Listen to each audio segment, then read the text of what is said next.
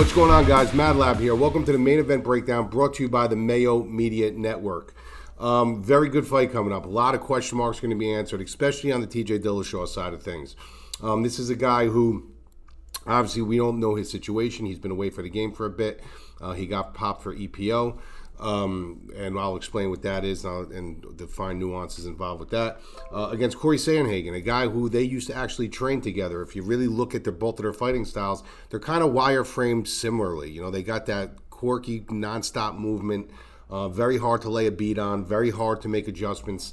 Um, so the fight's going to be very, very intriguing for me to watch because I've watched both of these guys, you know, throughout their career you know, when you look at a guy like TJ Dillashaw, it just keeps it continues to blow me away week in and week out when you see these guys um, who have maybe a blip in the radar or they're maybe popped for something one time or it's everybody just whoosh, they jump off his wagon. You know, when TJ Dillashaw knocked out Cody Garbrandt two times in a row. Um, you know, everybody was like, you know, this is the man. He's, you know, possibly the best pound for pound guy in the UFC, this and that. Then all of a sudden he has you know a couple situations, one with Henry Cejudo, and then he gets popped for EPO, and now he's you know sub eight thousand, sitting at seventy four hundred on DraftKings. It just it kind of boggles my mind. You know what I mean? Um, so it's it just shows that it's really, really, really from the masses standpoint, it's a it's a it's a game of what have you done for me lately, and I do get it to a point. But there's a lot of people out there chirping things that they really don't understand about. It's almost like me jumping on here talking about underwater basket weaving or, or polo or, or something like I don't know any of those things. Um, you know, but one thing I do know is I understand the science behind, you know, PEDs and um, anatomy and physiology and kinesiology and stuff like that. So I try to educate, you know, my people on, you know, the, the ups and downs and the do's and don'ts and the pros and cons of them.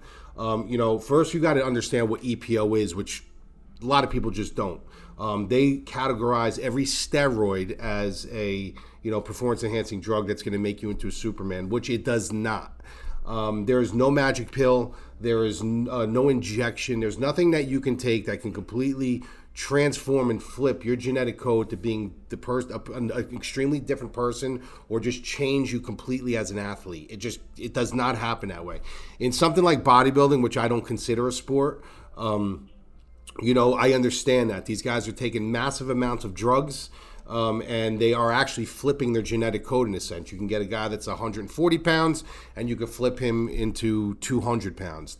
Th- that I get, but that doesn't take athletic ability. That just takes the balls to take that many drugs.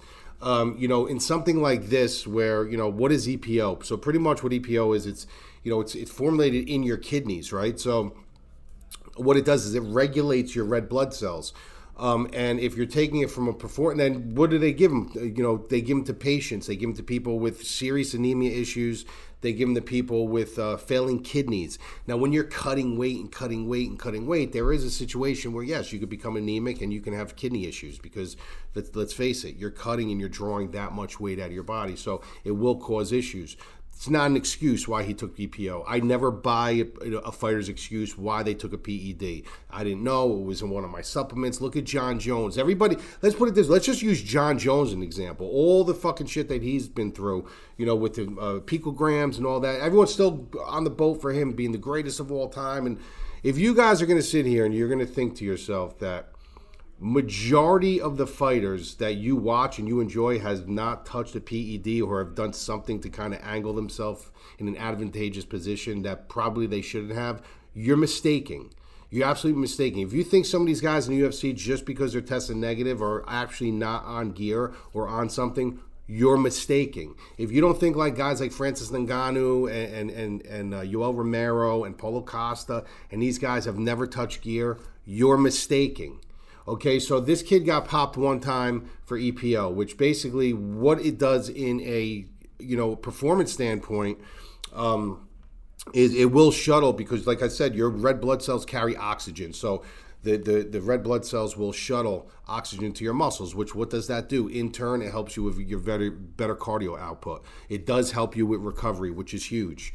Uh, you know, when you're in a traumatic situation, you're grappling and you're boxing, you're doing all these things all the time, it will help you recover a little bit quicker so you can go the next day or the next couple days uh, and have good training sessions. Um, but it's not going to flip TJ Dillashaw as an athlete. It's not going to, it, it, doesn't erase all the things he's done in his career, you know, from a collegiate level with wrestling and for, it, it just doesn't. It doesn't erase all those things. You know, um, he, he was popped, he paid the consequence, and now he's back. If he loses this fight, he's not losing this fight because he is no longer on EPO.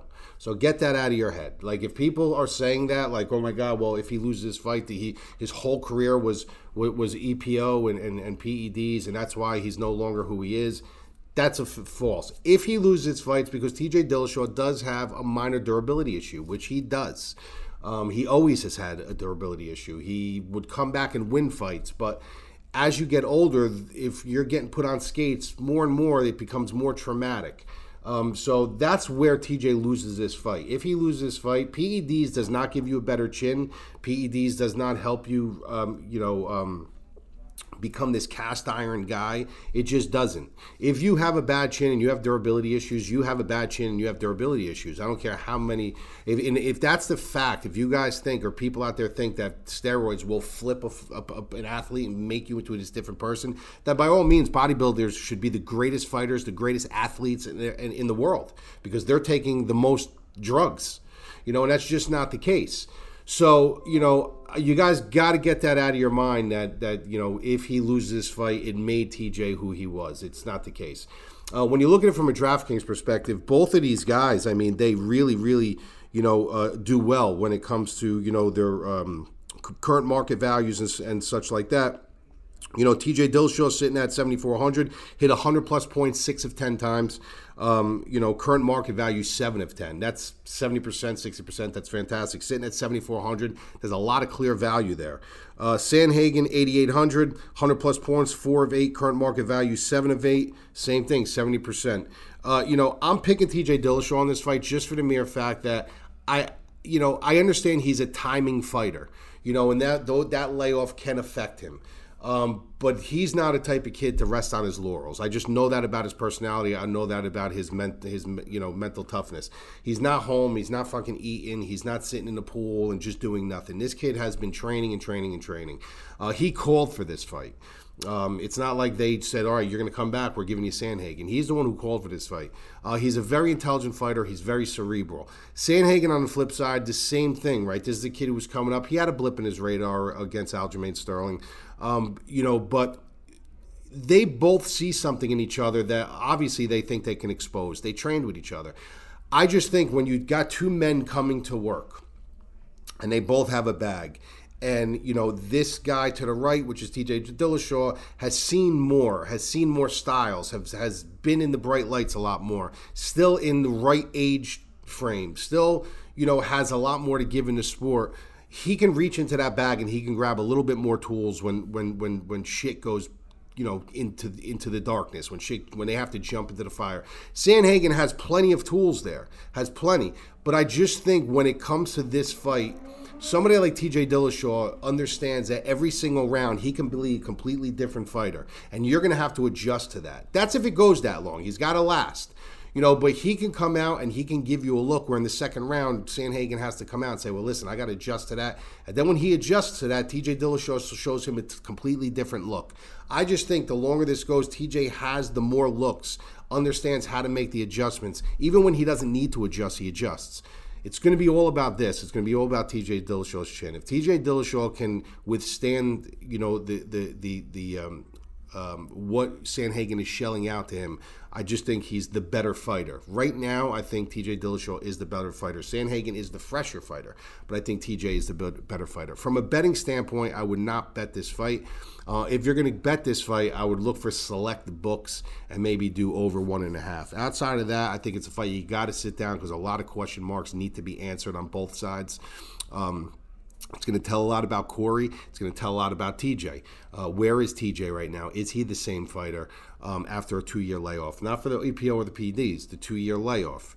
Um, you know, PEDs are a big mental thing, especially in fighting. You know, if he was on this stuff, um, you know, for that reason and not for the anemic reason, uh, is he going to be mentally strong enough to say, well, I don't really need that no more. I'm going to be fine in the fourth and fifth round.